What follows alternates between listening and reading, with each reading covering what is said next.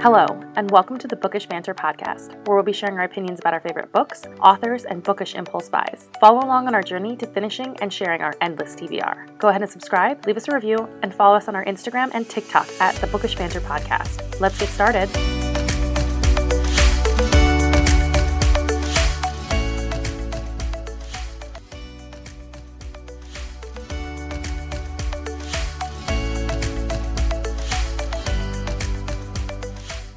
This episode contains vague spoilers from Throne of Glass by Sarah J. Maas and Twilight by Stephanie Meyer.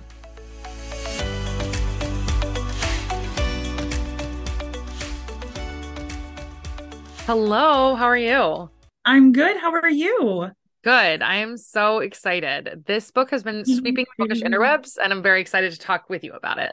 It's so good. yeah, it was really good. So, we're talking about Daughter of No Worlds by Carissa Broadbent. I have seen this cover literally everywhere. Yeah, she definitely is making her rounds on the bookish social platforms. It was all over my TikTok for a while as something to read after you have devoured all of SJM's world. And this has probably been the only recommendation that I've received that said that that has surpassed what I've read by SJM. So yeah.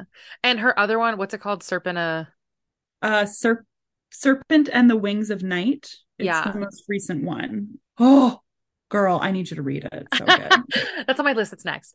But that one I've seen pop up arguably more often. Like as soon as I saw Daughter of No Worlds, that one has just been like nonstop. But I think it's because it's like really new, It's- right? It's new. Yeah. Yeah. And she's currently writing her the second one Okay. right now. So I hate that.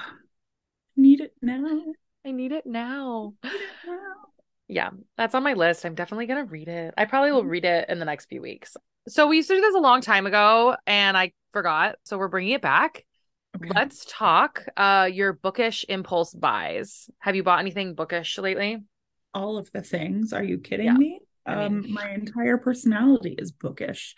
But I guess most recently, I think they're Noble Threads is the company, and they have really cool t-shirts. And I got a Bryce Quinlan almost like festival shirt. It was really great. The it's like oversized. It's like really like roomy, and I freaking love it. And then also I got the Illumicrate Winter Night Bear and the Nightingale special box, which will have bookish stuff in it, but I'm not getting that for like another month. So that was not instant gratification for me, unfortunately. I hate when you have to like wait for things because they seem so exciting at the time, and then by the time I get them, I've forgotten. And or I feel like this has happened a lot lately too. Is like shipping has been really slow.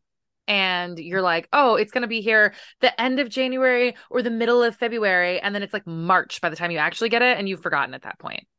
100%. Yeah. Yep. That There's always something delayed. Yeah. And yeah. it's like, okay, but like, Take your time. Okay. You have my money. Take your time. right. Yeah, that happened to me. I did the OwlCrate Raven Boys like 10, 10 year anniversary box, and I think it came out in like what November or something like that. It was a long time ago, but they said the end of January slash middle of February, and I I did get it around that time, so I'm not complaining. But I definitely felt like I had to wait a really long time for it, but it was worth it. It was super nice and pretty, but the shipping was Ah. insane. Um, not as long as I have to wait for FairyLoot's Crescent City special editions. You'll never get them. Never. Yeah, so that I got that one, and then I got the dust jacket for the third one in the Dreamer trilogy from Fox and Wit, and it's really pretty. Mm. I'm excited. I now need to buy the book. Of course you do.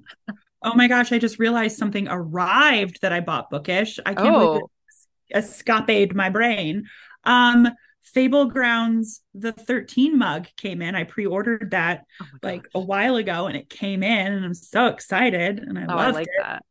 I saw your post about it, and I really thought that you already had that. And now that you're saying it, I realize you didn't have it, and I'm very excited about that. She just launched new mugs, and they're so pretty. I know they're so pretty. Anyways, But Okay, uh, Daughter we- of No Worlds. Daughter. Yes, let's get into the world. episode. So this one gives very big like Throne of Glass vibes, but what were your kind of initial thoughts?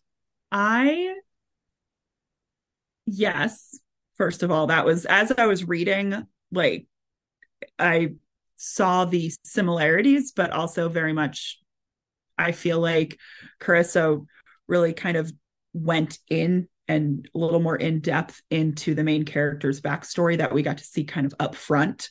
Whereas in Throne of Glass, we spoiler, we don't until much later.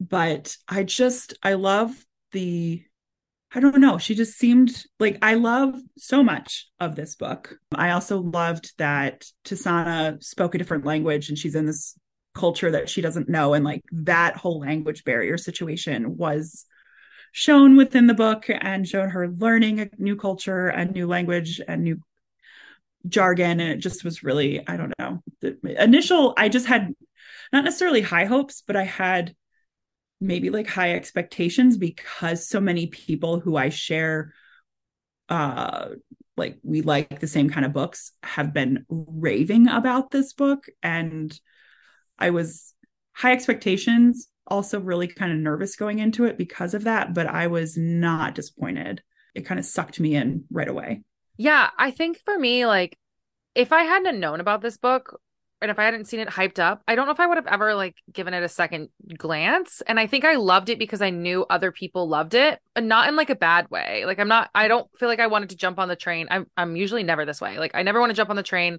because it's popular, but I don't know if it's something like as I was reading it, I would have been like, "Oh, this is really really good." But I don't know if it's something I would have been like, "Well, I really need to recommend this to a lot of people." Mm-hmm. But knowing that like everybody else really enjoyed it, I think I enjoyed it more, if that makes sense. Yeah. It was yes, I agree with you in that sense. But I just also like reading it, I was like, what if I don't like it? Yeah. I was so nervous.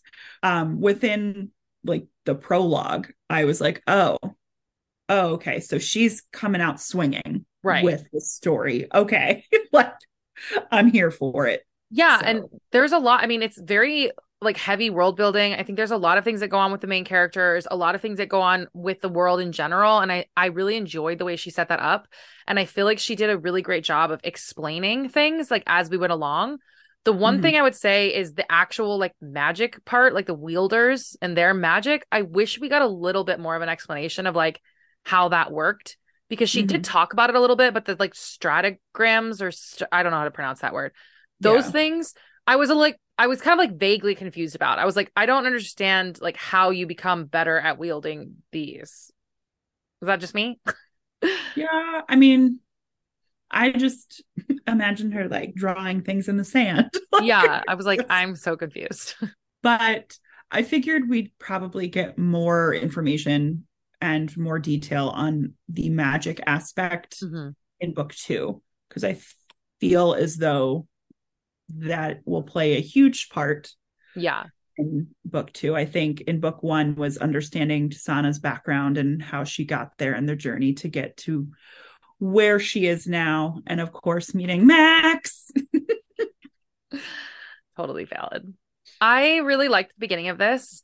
And I feel like she did a really good job with the internal monologue. And I loved kind of hearing not only her thoughts, but just her motivations and how they like kind of stayed the same throughout. I feel like her character develops and she learns a lot and she becomes you know kind of a different person in the fact that i think she's a little more like self-assured than she is sort of cocky because in the beginning i think she she really thinks highly of herself she's like i don't really know how to dance but i've memorized the steps and i've practiced enough and like i'm the best at what i do but then later on she really becomes more self-assured and is like i know i can do these things and i am that way and i really liked that and yes. then she also really stuck to what her motivations were the whole time because yeah. I feel like we get that a lot of the times with the, some of these characters where it's like they have one motivation in the beginning, they meet the guy, and then it sort of changes to whatever they think either the guy or the rest of like the world wants her to do. And in this one, she was always like, I'm going to save my people, and that's what I'm here for.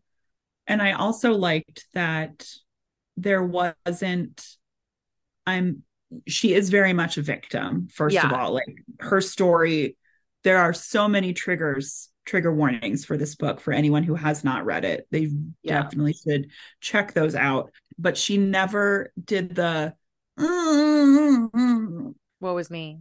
Woe is me. I yeah. the so much has happened to me, but she also hasn't she also wasn't I'm angry at the world because mm-hmm. of what happened to me. It was okay, these are the cards that I've been dealt. I want to be a better person. So and I'm not going to stop until I meet my goals and Yeah. my dreams, which, you know, I'm going to be in the order. I was promised this and I'm going to go and I'm going to show up and, and say, do whatever it takes. And I She mean, yeah. she did. I mean, heck fire. I can barely like do two things in a day. And She's she's- becoming an apprentice in like six weeks. I know. I'm like, um, what? Excuse me? Yeah. So let's talk a little bit about the beginning. I feel like the beginning part was really short, but it's something that she did a really good job of sort of laying the foundation. And I felt like that beginning stuck with me throughout the whole book. Like I was constantly thinking about her best friend. I was constantly thinking about, you know, what she had set herself up for and like her journey to get to the order. I think that was like very profound I that stuck with me, but even further, the prologue stuck with me with her like, mom. with her mom. And then Yeah. just that whole scene, I just was like, I you can't the listeners can't see me, but I look distraught right now. Yeah. It was just like heart wrenching because the mom knows her fate Yeah. and is trying to give a somewhat better fate to her daughter. It just Yeah, she did a really good job with the emotions and portraying like it was very graphic and you I kind of felt like the whole time I was really in the story. in it. Yeah. And it was like gritty, but not in a bad way. Right. And it wasn't too much. It was never, I never felt like it was too much. And we got a really good description. You know, when she steals the horse, she decides to go find the order and has to go across the sea and all that kind of stuff. And I loved how like descriptive that was. And she was, you know, sort of lucid and she wasn't. And it all felt very believable. And then, Right. you know, we get there and it's like that part to me, if I were her, if I was Tisaanah, like I would be so frustrated in the circumstances because they were supposed to be this society or this order essentially that is there to help people who have magic. And she's like i know i only am like fractured or i only have like a little bit but why are you not accepting me? And then i felt so bad too because she didn't know what the main guy whose name i cannot pronounce whatever he- Mm-hmm. z yeah z, Z. she didn't Z. know that he was like the head of this whole order. Like she was never told that by him. And you know, we obviously kind of find out later that he's kind of a shady character, but the fact that nobody else like has these conversations, did you think in the beginning that he was maybe like estranged from the order or what were your thoughts there? I for some reason I also thought it was a little he was a little too good to be true Yeah. because of the fact he went and visited her often. He Mhm. went to that place where Tisaanah was when she was a slave. Like Sketchy. that's not like I mean, it's kind of sketch, first of all. But um, like if he truly believed that she could go there, I feel as though and she touches on this, like, why didn't you why didn't you buy me? Why didn't you buy my freedom if you think I'm so good? Like yeah. I and had the audacity to say get out for yourself. And I'm like, because that's easy. right. Yeah, and I I don't know. I kind of felt the beginning when she's in there and the girl's like being really nice to her and then she meets um what's her face with the white shirt outfit situation. I thought that they were going to be like she is estranged or like that he is estranged from us and like he isn't part of the order anymore or like he was kind of rogue. Like I got that vibe like it was it was too good to be true that they just let her in because of that and it gave me that uh season 5 of Game of Thrones vibe like where Arya, I- yeah, where Arya goes to Braavos and she goes to the house of whatever, and they're like, yeah, the the faceless god thing. It felt like that kind of vibe, and I was like, this is gonna be really like lurky, or she's gonna Yeah. have to do something wild to like be a part of this. And I, I didn't feel like this guy was who he said he was. Yeah. No, the way that they all kind of looked at each other when she mentioned his name and they just were like, mm, Yeah. hush, hush about it was, you know, yeah. Did you think? I didn't read. Let's keep this in mind. I never read the back, so I wasn't sure. I thought Max was like old. Did you know that he was young? I thought he Um, was like 60. and then there was like some romantic feelings, and I was like, he is not, in fact, old. Good to know. I envisioned him being in his 30s okay. because no, I knew there was going to be romance in this. Yeah. Yeah. I just didn't know who it was going to be with. and I knew it was like, I don't necessarily can say this is grumpy sunshine, but like, Yeah. Grumpy Sunshine esque. It if not knowing that, I'm sure it would have been like a little difficult to be like, he gardens. Mm. Interesting. Mad at the world. Like, yeah. Yeah, I don't know who I thought it was going to be with. I genuinely don't, but I didn't think that it was going to be with him. I was like, he's was kind of be- old. Someone else is going to come in here, and then it'll be like more in the second one of that kind of like love story. But I was Did you very think wrong. it was going to be the friend. there was there was no one else in there that it could have been. Yeah, so I really did like the part where she kind of shows up and they're talking shit about her basically in another language and she's like I kind of get it and I know that they're talking shit but I don't know what they're saying and I hate it here. And I always feel so bad. And honestly, I would love that she really went into it about the the separate languages because we get these books a lot and people will be like, "Oh, they speak a different language" or like whatever. And it's never really brought up again or it's never really portrayed properly Right. of how difficult it is to live somewhere and not know the language or be somewhere and not know the language. Yeah. Right. And you have experience of in Yeah. that. So Just like whoop Yeah. right over my head. But I did appreciate it because I listened to the audiobook and they sort of changed her accent when she was speaking the the other language and like, you know, she would make that mental note where she was like, "Oh, okay, that's what you mean or this is that word or that's that phrase or whatever their slang was for that." And I really appreciated that because yeah, I've been a lot of places and having a clue. And I was like, I can't even imagine like learning another language. not only learning another language, but like going to this place where you don't know the language and like asking for help, Right. essentially. Like And like having to learn in that language, like learn a skill and a teaching yourself based off of like an old book. I could literally never. Further proof I would never make it in a fantasy novel. This one. I couldn't teach myself to speak. I would be probably like a lead, to be honest. Like I would be the lead. I'm just a groupie, guys. I that's it. I'm not helping no one. Yeah, I really liked them and I liked their relationship. And I think she did a really great job with the descriptions. I really felt like I was in the cabin with them and I loved this slow burn because I didn't know it was slow burning. oh, the slow burn. And I'm normally not really like I'm a slow burn, but then hurry it up. But Yeah. this slow burn was like chef's kiss, perfect. And then oh, when he sees her scars, Yeah.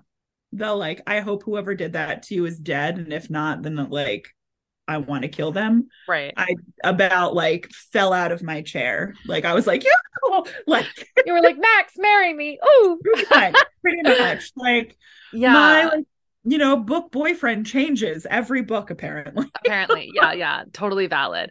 I loved his character. And I think he okay, let's say this first. I like that she made it a single POV until a very strange part in the book and then made it dual. And I thought that was so well done. Mm-hmm. And I'm glad that we didn't have his at the beginning because I Right. liked that we weren't. This is why I had no idea that Max was going to be the love interest because you're not getting any of his background. So you're not hearing Mhm. like what he's thinking. And that that swooped in so beautifully and filled in all the gaps. and it wasn't jarring. You know, some No. authors they when when they introduce a new POV in the middle of a book, it's like, Whoa. None of that. Thank you. "Wait, what? This was not. This was so like it was almost like a breath. You're just like, oh yes, okay, hi Max. Like Good to see you. Nice to nice to meet you here. I love how we just yeah, we didn't I just love Max, first I- of all. Yeah, same. Yeah, and I really liked the cabin and the way that they kind of lived their day-to-day lives and we got a little bit of that and that it wasn't an overwhelming journey sequence. Like I'm a big fan of a journey sequence, but sometimes I think in fantasy it's a little overdone and it's like Mhm. we get it the main character's badass, but in this we got like the little moments of him showing her the garden and like her meeting Kara or whatever her name was and you know reading books by the fire and like that kind of thing and I thought that that, That, like really- routine yes that that is beginning to show that this is almost like a home for her and that's something she hasn't had yeah ever. And I also love the whole like neither of them could sleep at night, but they also like, but they this was you know the slow burn part. Like they just stayed away from each other. didn't do anything about it. Ooh, da, da, da. Oh, it was so good. it was really good. I liked it. I also, oh, I was gonna say, who was the other guy? What was his name? That was Max's friend that brought his like quirky apprentice around. He was the one I thought that maybe she was gonna fall for. Mhm. Maybe that was my thought. There was someone else I had in the back of my mind where I was like, this could be it. I don't know his name. I don't remember anybody's name in this book except for the main characters. Not a soul. Is it Sammerin? Yeah. That sounds about right. Um, I don't remember his apprentice's name. Oh my god, who kept he kept catching things on fire. Yes, we things love on fire. what a vibe. So that's who I thought was like, if not Max, then Yeah, I thought him. I because he had kind of mentioned that he was a little bit younger, and so I was like, oh, if Max is like old, then this guy might be a little bit younger and like more of the vibe. So I thought for a while it was maybe him. I think that was kind of the thought. Like if she was gonna fall in love with anybody, perhaps it would be this guy because Max is like sad and old, but he wasn't, which is discrimination, and that's my bad for not being creative. But I don't, I don't read a lot of age gap, so yeah. my my Um, vision is small. I So let's talk about uh, the first time that they kind of go into town together and realize like Max is so famous and the queen and that political the stuff. child, the child queen. Yeah. She becomes queen though because her father's murdered or like killed. Yeah, so I wish that was the one thing I kind of do wish is maybe there was a little bit of like a short story novella or the prequel was a little bit more about this like previous war and how all that went down. And I think that I bet the second one has that backstory in it because Yeah. we don't need to be intrigued quite yet. Like I'm intrigued enough, but I did want to know a little bit about that because the queen kind of came out of nowhere for me. And we Yeah. got that like little tidbit where it was like she's queen because her father's like of course, of course, men. The best friend like stabbed the dad in the back and whatever. And I liked that. And I like that we realized like Max is famous a little bit more than just within the order. Like all of society kind of knows him. And and that's why he's a little bit more of a hermit than we thought he was before and that kind of stuff. So I did like that vibe, but I just wish we got that background a little bit. Yeah. Yeah. Because they were really hesitant too. She was like, I just need like 20 troops and I'm gonna go like save all these slaves. And they were like, We can't do that because it would be another one of these wars. And she was and it's like, what war? You know, like what was Yeah. the war? Tell me more. I want to know. She's like, I was a slave, so I didn't know. So- yeah, I couldn't tell you. Never even heard of that continent. Exactly. The eyeless girls. Weren't they twins? Yes. Maybe. So creepy. Big silent brother vibes. Yeah. Yeah. Very Yeah. much so. But like also not like creepy, but then they're like, yeah, I love that they own the creepiness. Yeah. So that made them not as creepy because they're like, yeah, no, it's weird. I know, but like it's what we do. So it didn't creep Yeah. me out as much as it would if they just were like silent as well. Um And I like that we got a little bit more of them towards the end where they were like, Yeah, we'll come help you. And she was like, Do you remember when I had big blue eyes and I loved you? And I was like, That is so creepy and funny all at the same time. I was like, Ooh, I don't know if I could give up my eyes, you know, like even with magic. Like, I just it's just not this again, we would not survive in a Yeah. fantasy novel. it would be a no for me, dog. I mean, in a I would in like a cozy one, Yeah. Yes. I can't think of like a cozy one. secret, like the very secret society of irregular witches. I would totally survive in that one. yes. It's basically real life. I might survive like Caraval, perhaps. But I'm not. I'm not read Caraval. okay, I might survive Once Upon a Broken Heart, but only if I stayed in the treehouse. Something cozy and comfy. Like I literally don't know another one. Nope. Nope. That's it.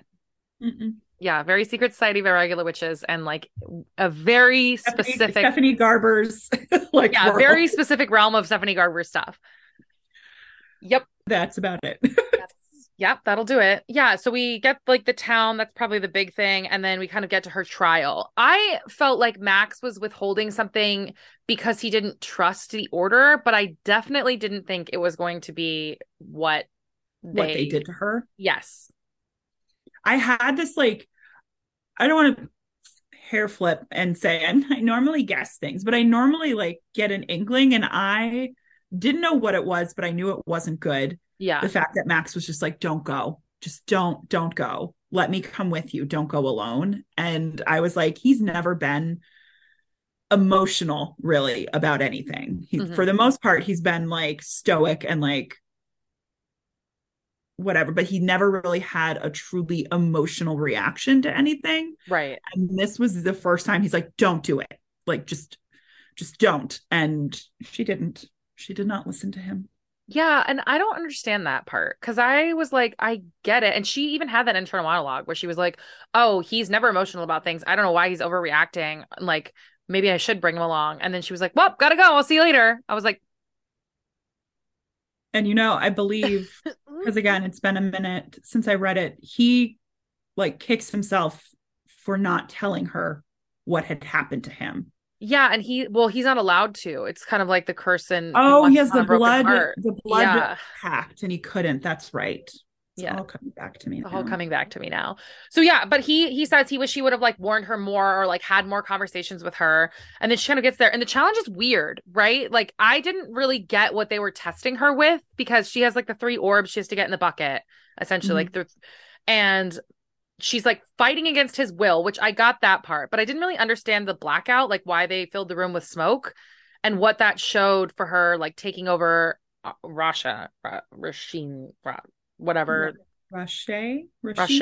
Yeah, I don't know how to say that. Riche, Riche. We know me. I've never pronounced a name correctly in my life. So whatever that thing's name was, I didn't really get that, like how that was testing her. You know what I mean? hmm hmm I think it was just true grit of being able to like see and that because after she does take in this sentient being slash magic, she potentially loses herself. And I think Yeah. being surrounded by that darkness and being able to navigate that shows it that she can quote unquote take take the magic. Symbolism, you know? Just kidding. My English teachers would be so proud. yeah, I am so bad about it until someone else explains it to me. And then I'm like, you know what? You're so right. That does make so much more sense than what I was thinking, which was that was dumb. but no, I really liked that part and how afterwards she was like, I'm gonna do a blood pact and the the decisions that she makes and that like he had to write the whole thing out. But this is the part where I kind of felt like he was a little sketchy. Like, did you ever at any point did you think he was sketchy the whole time or was there like was this the turning point? this so i kind of like i said i didn't have the best feeling about him because Yeah. why and like she said says constantly why didn't he get her why didn't he take her when he left like why did he leave her there? Um i always didn't he didn't rub me the right way. Yeah. and he just seemed like especially when she said my friend is still there. Can you make sure he's safe? He's very elusive about it Yeah. and he's very blasé about it. And i'm like she's gonna like she almost died coming here. Hmm are you kidding me and you're like yeah oh yeah your friend let me check like I'll like look into this, but not too hard. i'll just i'll i'll send a courier pigeon like what Yeah. I felt like he bef- before this part, I kind of felt like he might be a little more of an eccentric than anything else, like kind of like the collector from Guardians of the Galaxy, just like mm-hmm. very unaware of everyone else, and I Why? didn't anticipate mm-hmm. him being that like high up. And that was why he was so like laissez-faire about everything is because he was just sort of like the the kooky guy yeah, yeah. Like he was like unaware, but he's like here to recruit for the order because everyone thinks he's like so interesting and like eclectic, you know? And Right. that was kind of the vibe I got. But that was the point where I was like, oh, he's a little super sus. That and the letter that he sent her, like when he shows up, I was just like, okay, this doesn't make it this wasn't the image that I had of him. right And I just thought he was like he had to be really sus. And the fact that they kind of blamed her for like the Yes, I was reading and I was like, gaslighting, gaslighting. Like, Yeah, I was like, okay, so she killed one person. I totally get that. And like, yeah, maybe he was the stability in that region, but like he was also a really bad guy. And you guys are like, you know, we're like cleaning up the mess you made or like didn't make. We're not sure. I don't know. And I was like, okay. Okay. So gaslighting. Yeah, when I I got angry for Tisaanah at that point, I was like, so you're blaming her for like basically killing her rapist, but sure. Yeah, like, Awesome. That's called victim blaming, guys. yeah. Yeah. And that chick just stood there and like she had gone through some stuff in the Yeah, previous Nura went through some stuff. Yeah. yeah and she was just like well there's nothing i can do and i was like is there really like not a single thing you could do i'm confused and like she doesn't come to Max until afterwards. I was kind of frustrated with her character. I almost wanted more of her, but then at the same time, I was so annoyed with the way that she like handled everything. I was glad we didn't. Uh-huh. I wanted her, I want her because again, you and I have not read the um the Second the one. second two books. I want her to be almost like a sleeper agent, Mhm. like a good guy, but she has to do some real crappy things to make her position believable. But I Yeah. really want her to like come through at the end and prove that she actually is a good person. Yeah, and I I thought that her and Max had a closer friendship than they did, but I feel like there was sort of like bits and pieces of it where it was like he clearly you guys went through something together, but they together. Weren't yeah, they, they, were like a thing, Okay. right? Yeah, they We were were like friends. I was like, I think they were more than friends. Okay, listen. So clearly they had like a thing for each other. And I thought that they were like, you know, amenable. They whatever broke up and all that. But I thought that she was gonna not necessarily hold a torch, but like just be a little bit more caring about his well being. And she was kind of mean. She was just like, it's time to be out of retirement. Like we have no other choice. And it was like, okay, well, fuck you. Like, Which is why I think she's like a sleeper agent, though. okay. Like she has to do this because Max is needed for this greater thing for the good people. Right. He's needed. And this is the only way that this can happen. And that's my hope. I Um, agree. the books have already been written and I just haven't read them yet. So, Well, those are the um, thoughts we're putting out in the world, you know? right. So it doesn't matter. but It doesn't matter. I think it's fair to say you guys know I love coffee. I cannot get through the day without it, and somehow I've become the person who exclusively drinks Fable Grounds coffee. Every time I go on vacation, I think I should seriously bring some with me because nothing tastes like it. It's roasted in small batches in Maryland, and it's every book lover's dream. Fable Grounds has fandoms like Lord of the Rings, Six of Crows, and even some of our favorite Greek gods. The bag sizes range from 2 ounces all the way up to 12, so you can try a few different flavors before you find your perfect one. She also has gorgeous stoneware mugs that I use quite literally every single day. There is nothing like drinking coffee out of a stoneware mug. It is an experience, I'll say that. So check out Fable Grounds Coffee and use my code LLAMA10 to save on your next purchase.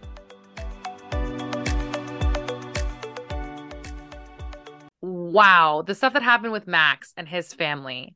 That was uh, it haunts me to this day. yeah, yeah, yeah. I read that like right before Christmas, and I was like, at Christmas, I like went and hugged my family. I was like, ah, and my mom's like, "Are you okay?" And I was like, "No." Carissa, are you all right? I'm just asking for a friend, and it's me. I'm that friend. Are you okay? That, that was a lot. It was a lot. Again, reminder, reader, if you have not read this book, please check check trigger warnings because know it is you've gotten this far, but it is a heavy, heavy book yeah. along with a really great fantasy journey story, but it is heavy. And I, I think she, I think she wrote it really, really well. It Oh, was wow. beautifully written in the fact that I felt in every moment in time that I was there experiencing that with him. Mhm. but also at the same time it sort of left me with like a no way there's there's no way that's what's going to happen next or that's what happened while i was reading it Exactly. And then also to add on to that, she wrote it in a way that it wasn't like, I can't handle this, I'm putting this down, or I'm going to skip. Because sometimes that can be written in such a way that you're like, ah, like, yeah no thanks. This was just like, I'm. Number one, I'm going to push through because this happened to Max and I, I am invested in Max at this point. So I'm going to understand what happened to him. Um, but yeah, Carissa, yeah bravo. I always say this. I always wish we got more backstory with characters. Like that's that's like the thing I get the most annoyed with if we don't get it or we don't get it soon enough. You know, it's like I want to know why you're like broody and sad. Like just tell Yeah. me. And I didn't feel that at all with this book. And that's probably this is probably one of like five books in my life I've ever felt like I didn't want their backstory as soon as I met them, and it was played out at a at the perfect time. And I wasn't so invested in Max, like why he was broody at the beginning. But by the time we got to that point, I I would have I would have done everything for him. You know what I mean? Yeah, exactly. And then I Yeah. understand. And then at that point, when you learn kind of everything with Max, you almost like cry when you see him out in the garden because that brought him back to humanity, his life, like brought him back to life per se. And it just, and she talks about that's why he worked so hard on the garden and all that kind of stuff. And you kind of under you finally understand him. And it's so heartbreaking. It, it really is. And It they don't get to be together at that point either. She's still kind of like off and she's Mhm. told him to run away. And it's like you don't know if he's coming back at that point too. So it's like she's learned all these things about him and in her head she's like i don't know if i'll ever see him again but now i understand who he is. And like that makes me love him even more. And it was like ah! Me too Tisaanah, me too Me too. same. Same. And that's we are is- the same but not really Tisaanah right. I would have died I would have been dead at this point. I would have never learned these things, but I do appreciate it. And I I loved that. And this is kind of right where we got Max's POV. And so I feel like I was even more invested at that moment because we were getting him and his internal monologue of being like, I should have never let this happen again. I should have never. And I was I she did it so beautifully because it was kind of Max's POV and then it goes to Tisaanah's of her like sort of watching from the overhead. But also like you're not really sure if this is Max or if it's like the sentient being kind of watching from Max's eyes or if it's Tisaanah like watching from afar. Like that part to me was crazy and it was so well, well laid out. done. Yeah. it was uh i don't know if i can there's just so so many adjectives that i could use to describe this book of how amazing it is and i just uh I like yeah it. yeah That was a really good part. And then we kind of get into a little bit of a journey sequence and sort of figuring out how she wants to play it with this being Reshaye. We'll call it R. R. R. Super lurky, real, real creepy. real creepy i know you and i chatted before we started recording this and looking at some of the reviews of what people have written about this book just to to be honest get a refresher because again i read this in december loved it but in december and somebody wrote that they were like oh this per this sentient being just is lonely and i'm like the sentient being is manipulative the sentient Absolutely. being is is a narcissist and is manipulative Yep. and has been forced to be alone for those reasons. Like there is no let's feel bad for this thing that destroyed people and their family. And at the very end, it kind of comes to light that it's not just a sentient being. It is bits and pieces of magic, everyone, essentially. yeah. Yeah. of all these other people that it's stolen life from and become this thing. And I thought that it was really interesting that we got this monologue from it. We'll call it an Mhm. it.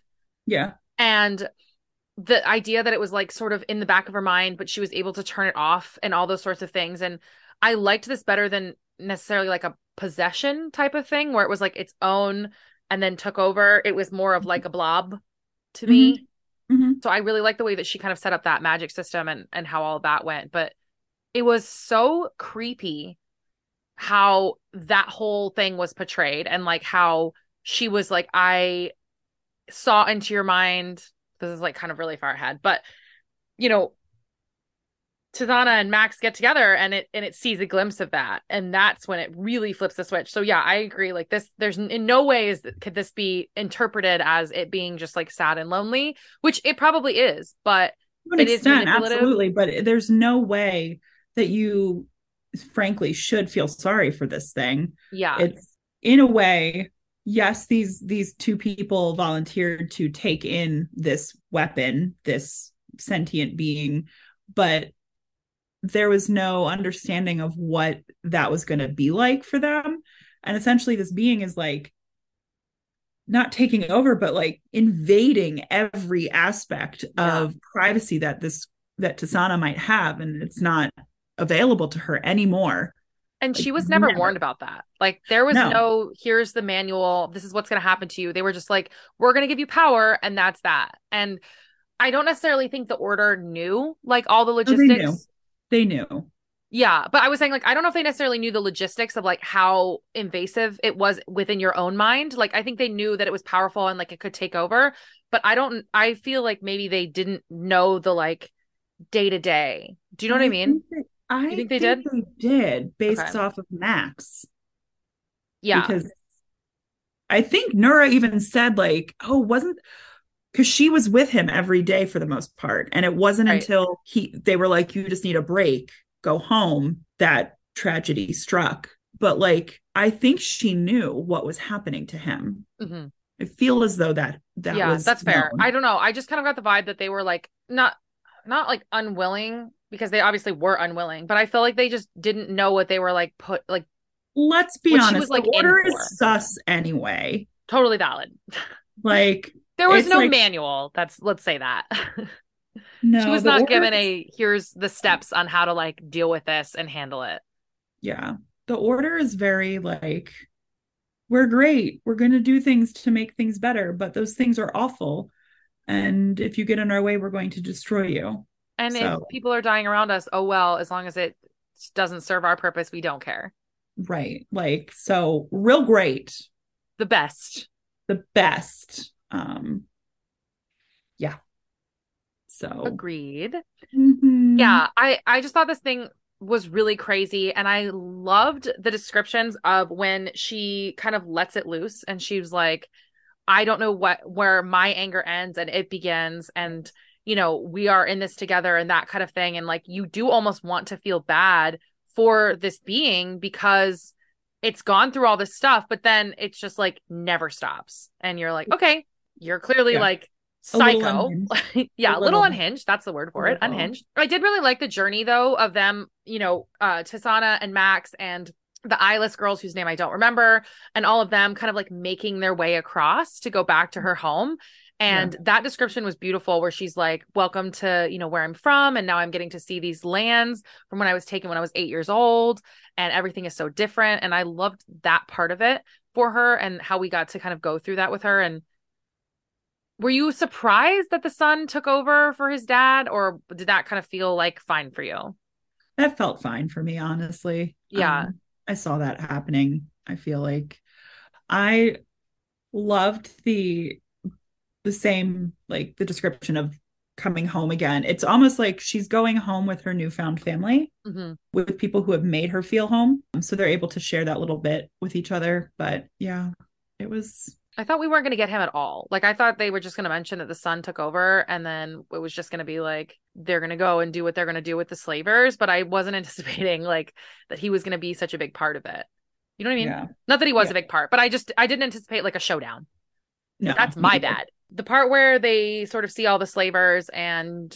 you know they they make the split second decision and she says that was the guy that took my mom and then goes batshit crazy. Yeah. That was nuts But also like, yeah. Like I think she did a really good job of writing like a battle sequence. I felt like I really was like in it and it made a lot of sense and it was crazy and it wasn't too gory. Like I appreciated that there was a little bit, but not like so much that I was like ick. And I think she did a really great job with that part. And I was very appreciative that we kind of got that closure for her where it Mhm. was the guy that took her mom and that she got to finally see all the shit that Max was talking about with how crazy this little R sentient being was, and that he wasn't just like being, you know, locked up in his own headspace, if that makes sense. right. It was legit. Yeah. And like there is no control. Like it, it wasn't Right. him just saying, Oh, I was in war for such a long time. I was so tired. And that's why she was able to like it was able to like take over and kill his family. It's like, no, that from the get-go, this thing is knucking futs. Yeah. Yeah. and then we get to her town. I was very worried that her best friend was going to be dead. I'm not. Oh my lie. god. Me too. I was, sweating. so worried for him. So I don't know what his name is. I don't know what any of these people's name are. I read this book like last week, so there's no excuse for me. But they were all very hard names to remember. they were. They were absolutely. Okay, so yeah, I really thought he was going to be dead. Serel, Me too. the best friend. but I, I was that. happy. I was happy that he wasn't. I just saw that coming. I, it was there was a bit here where yeah, I was expecting something bad to happen. When it did happen, and she was sort of like, "I'm helpless." I knew that that wasn't the end. Do you know what I mean? So that part to me was like, it's a little predictable. But the part leading up to it, where you know the the wine is like tainted and like she's fucked, I was not anticipating that at all. Not at all. No. Yeah, That was I think my jaw dropped like the entire second half of the book. I feel like. Yeah. I really thought there was going to be a big battle because they were going to try and get all the slaves out. and I was like, oh, this is what's gonna, you know, it's gonna go kind of wrong. Like at least one person's gonna die. Like that's how this goes.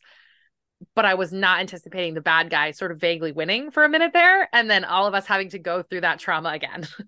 right. That was. Mm-mm. It was a lot. It was, It a, was lot. a lot. And her going back into the office and all those things. And I did, I loved that it was full circle. She killed him. They moved on. They got out. And Yeah. then, you know, she finally gets to see her best friend again. And I love when she asks him, like, are you coming back with me? And he's like, of course. I've never been there before. And like, why else, where else would I go? And I was like, eh, I like this. I, I hope that we get more of him in the next one and that he's a bigger character because I think he was really, really well developed for how few pages. For how short a time we had him. yeah, I love him. I would die for him. Uh, I wanted to be his best friend too. yeah. Like, oh, a hunky hunky wholesome gay best friend. right? Excuse me? Who doesn't want that? Does it Like- get any better than that? No. No. Because then you know, you know what I loved about that aspect of it? There will be no love triangle. Yes. There will be no Gale Peeta situation. Yeah. It never works out, does it? Never works out. Yeah. And it drives me crazy. And I like that we got a best friend that wasn't limiting in any way. She's like, come with me, come with me. And he was like, I can't. There's just too many factors. And at the same time, when she comes back, he's not resentful and he's mm-hmm. not.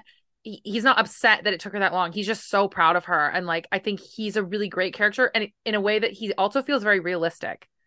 Right. and it's not too much. You know what I mean? It's Right. like I believe that he really did care for her and her well-being and was okay with letting her go. Knowing that he was in an okay, not great, but an okay situation yeah. where he was, but knowing that her situation was really awful and he needed to get her out. Yeah. Yeah. And then they kind of travel back on the ship and at the same time they're sort of realizing that Z is pretty messed up and has done quite a few things that he shouldn't have because he was with them and then left. He let he leaves because he goes back to the to Yeah, he's with them right before the bad guy thing happens, like before she, you know, like touches the wine glass. I I didn't think anything of that at the time, but I liked that. I didn't think anything of it. Do you know what I mm-hmm. mean? I think she did a really good job with the like the lack of foreshadowing. I would say, like Yeah. there was never a point where I was like, I definitely can guess what's happening next. Yeah. Exactly. Yeah, in a very unpredictable way. So I really liked that. And then you kind of got the building of the band vibes towards the end here, where you're like, okay, yeah, maybe Nura's on their side. Obviously, we're gonna have the best friend and Tisaanah and Max, and this. Well, I guess there's like a bunch of other things that happen. We forgot to talk about that. Let's talk about the part where Max turns into a fucking serpent of fire. I vaguely forgot about that. Snake Daddy. okay i'm into this um the description of that was wild Wild. wild I'm not gonna lie, I had to like read it twice because I was like, wait, what?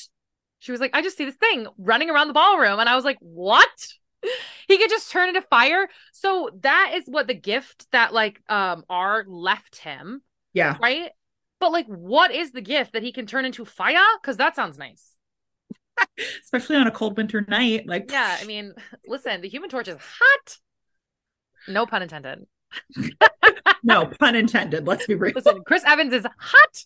Yeah, so I didn't really get that part. Like I understand it, but it's like I'm I'm really curious to know what that magic is and why he feels so like strongly about not wanting it. Do you know what I mean? Yeah. Do we know if that was what was used? Right. In the previous wars, like that was his thing, where hers is Yeah. like shredding people apart with her bare ass hands. I, I don't know. Like or no, no, she's she's like uh what's his face from this is a spoiler, I'm not gonna say it. She is like death, right? Like she's like a plague, essentially. She Mhm. she's rot. So she Yeah. like touches people and rots, which is super creepy. We're the worst. We should have read this because now that I'm saying it out loud, I'm remembering everything that's happening. But her powers are crazy, and I thought that that was a really cool, like mixing of the mush, whatever. I don't know what to call it, but like when they're battling each other. But yeah, I am curious to know is that's why I want more history, and I I'm glad I didn't read the second one because I feel like it's hard to talk about it when you've read. Like when you already know what happens, but I do hope that we get that information in there. Like, yeah, was his thing that killed everyone when R took over his body? Was that fire? Because And then is almost like, here's your forever reminder Right. Of this thing that almost killed you when we took it out of you, but Yeah. Because he was left with a huge scar from it. Yeah. Poor thing. Ugh, it was horrible. Anyways, Snake Daddy. Horrible. Snake Daddy, Snake Fire Daddy. What a vibe. Um, really, really liked the part where she was kind of in her own head fighting the thing or like Yeah. chatting Fighting with it in a meadow. almost. Yeah. Control of her own mind, of her own body, essentially, because that that thing is very intrusive. And like I said, she doesn't have privacy anymore. Right. The thing I Um, uh, it kind of gave me the I'm gonna say it and I hate myself for it. It gave me the Bella and Edward in the meadow vibe, though. I won't lie. this is kind of a killer, Bella.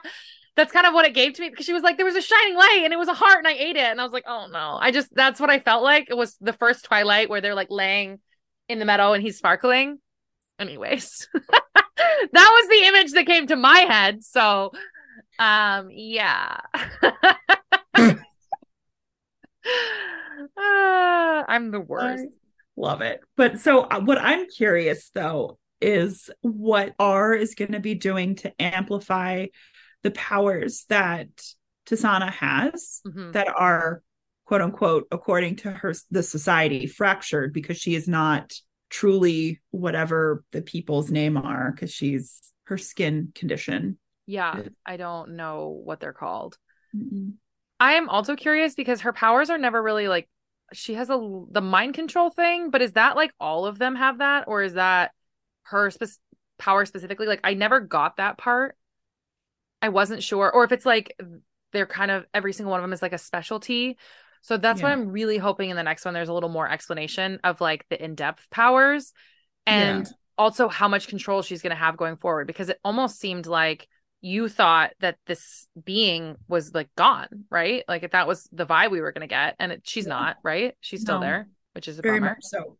I did like that the title of the book. I always love this when the title of the book is actually in the book and you get That it. is a little game I always play. yeah. um, where is the title so yeah that's i think that's why i actually highlighted the last line of the book prior to the epilogue hmm where it says my name is Tisaanah i am a free woman and yet still a slave i am fragments of many things but a whole of only myself i am a daughter of no worlds and all worlds and i am not done yet me too And I like that R, whatever its name is, was the one to call her daughter of no worlds. I thought Mm-hmm. Yeah. that that was very poetic in a this was another time where I really felt like you felt like Tisaanah that was too much.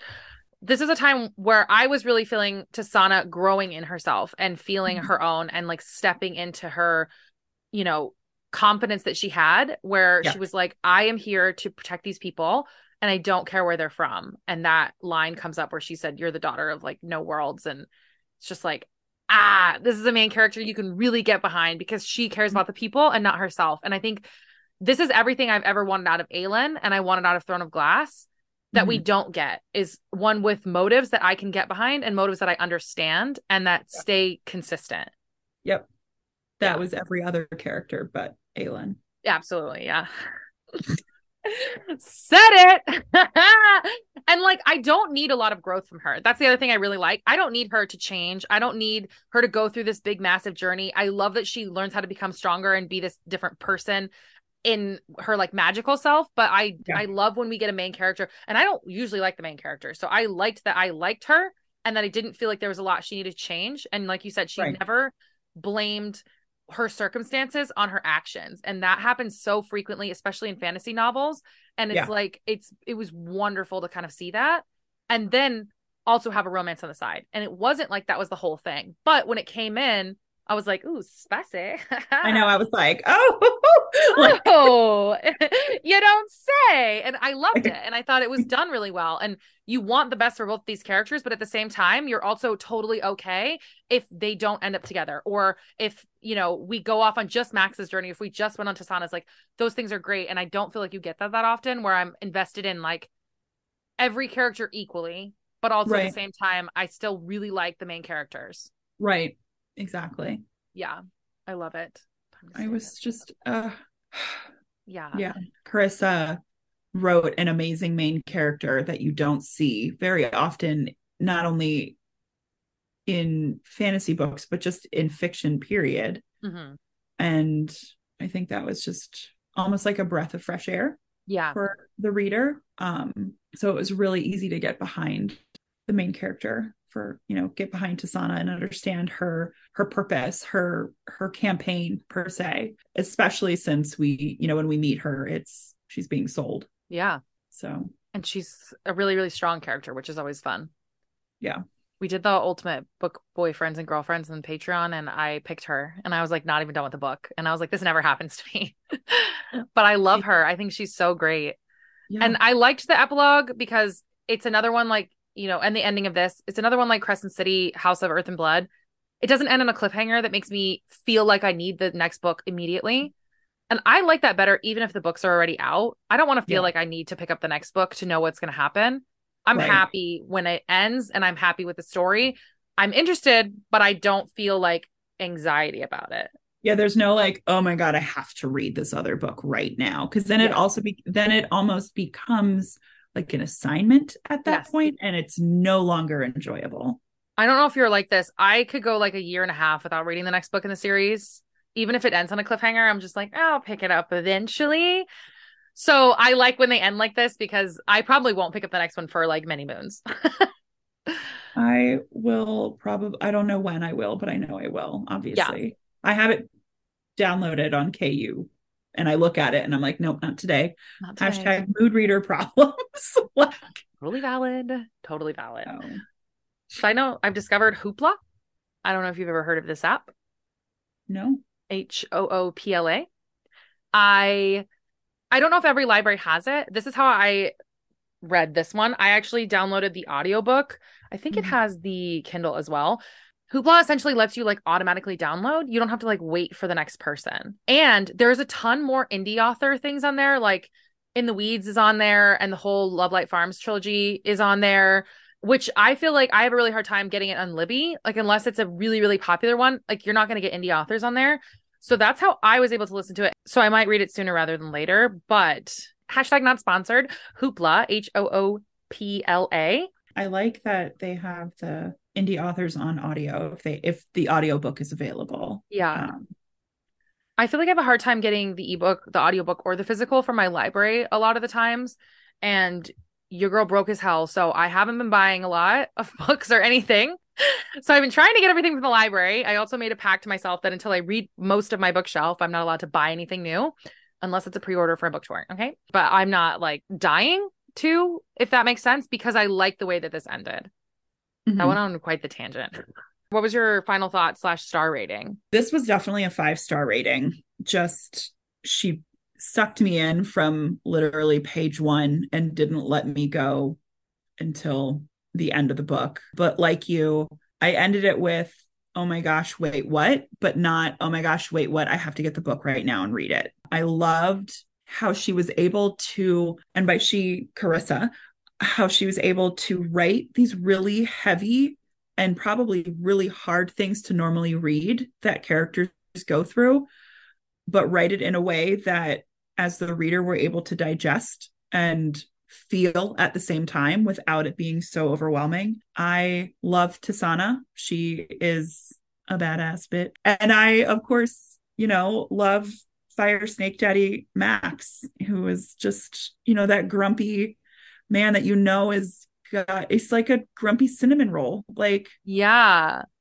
you I just like every you you actually hit the nail on the head. I loved every character that I met. Yep. I am invested in every I still want to know about the chick who got turned into a bird. I want to know more about her. Is she okay? What's happening with her? Like I am invested Right. or the girl who turned into human from bird. Anyway, I am invested in every character. Carissa writes likable characters that you want to know more about, whether they're good or bad. Yeah. I still care. more about them. You still care about them, and that is just something that's amazing as an author to do. Yeah, and I feel like it is really hard to kind of get that vibe and keep people interested the whole time, especially this er, like quickly. You know, I Mhm. think it's been we've said this before, but it's been a, such a long time I think since there's been like a full on fandom created in front of our eyes. This happened with like Six of Crows from Blood and Ash, SJM, obviously. But I feel like a, it's been a really long time since we've all jumped on this train. And I would say, like, so organic. Yes. And it's not a huge author. Like, I love Stephanie Garber, and I feel like Once Upon a Broken Heart might have been there, and it, and it will be, like, it still will be when the series is all the way done. But this one organically came to life. It's an indie author, which we all love and it's something that like there's never the questions are always not going to be answered this is something you can theorize about things you can break down questions you can ask yourself and i love that and i don't feel like we've had like a big fandom created in front of us in a right. long time and i love it exactly it's yeah. so it's exciting to be a part of too yeah and not with not that i'm necessarily bashing it but like the sjm fandom you know when someone starts first gets into reading, that's usually what they pick up. And you're just right. like, oh, for instance, I have, I do have a coworker who just started reading. She just got back into reading and she was like, I was recommended ACOTAR. And I was like, of course you were, but read them because it's a great, I call it gateway drug mm-hmm. into the world of fantasy, if that's what you like. And I said, when you're done, come to me because I have so many amazing recommendations from indie authors who you normally would not find. Right. That would just blow your mind. And Carissa Broadbent is 100% one of them. Absolutely. Yeah, definitely five stars for me. And I'm really excited to read the next one. And I'm so happy there's so many other people reading it because I feel like we can finally have this massive conversation about it. And I hope that people keep on keeping on and share more of the series. And I'm very, very excited to read her next one. Yes, no, me too. Also, if like in the world out there, if someone could make some merch that would be great. Yeah, this is just a shout out to the group. I will buy it all. Yeah, I would I would buy some Daughter of No Worlds merch in a heartbeat. Yes. Um t-shirts are my weakness. Absolutely. I was just going to say that. and mugs. t-shirts a nice mugs. t-shirt would be ideal, honestly. Yes. I like absolutely. that. That's a great idea. So, mm-hmm. yeah. I think that's about it. Is that all we have?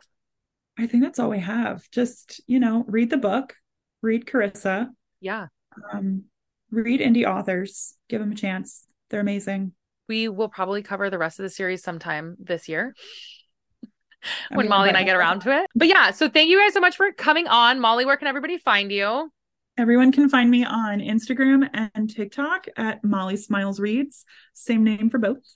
And then also, also, if you like bookishly inspired candles, you can find me at smilesandlight.com. Okay, awesome. Well, thank you for coming on. And I thanks for having me. Yeah. Have a good one. Bye. Bye. Thank you guys for tuning into this week's episode. Hope you enjoyed it. If you aren't following us, go ahead and follow us on TikTok and Instagram at the Bookish Banter Podcast.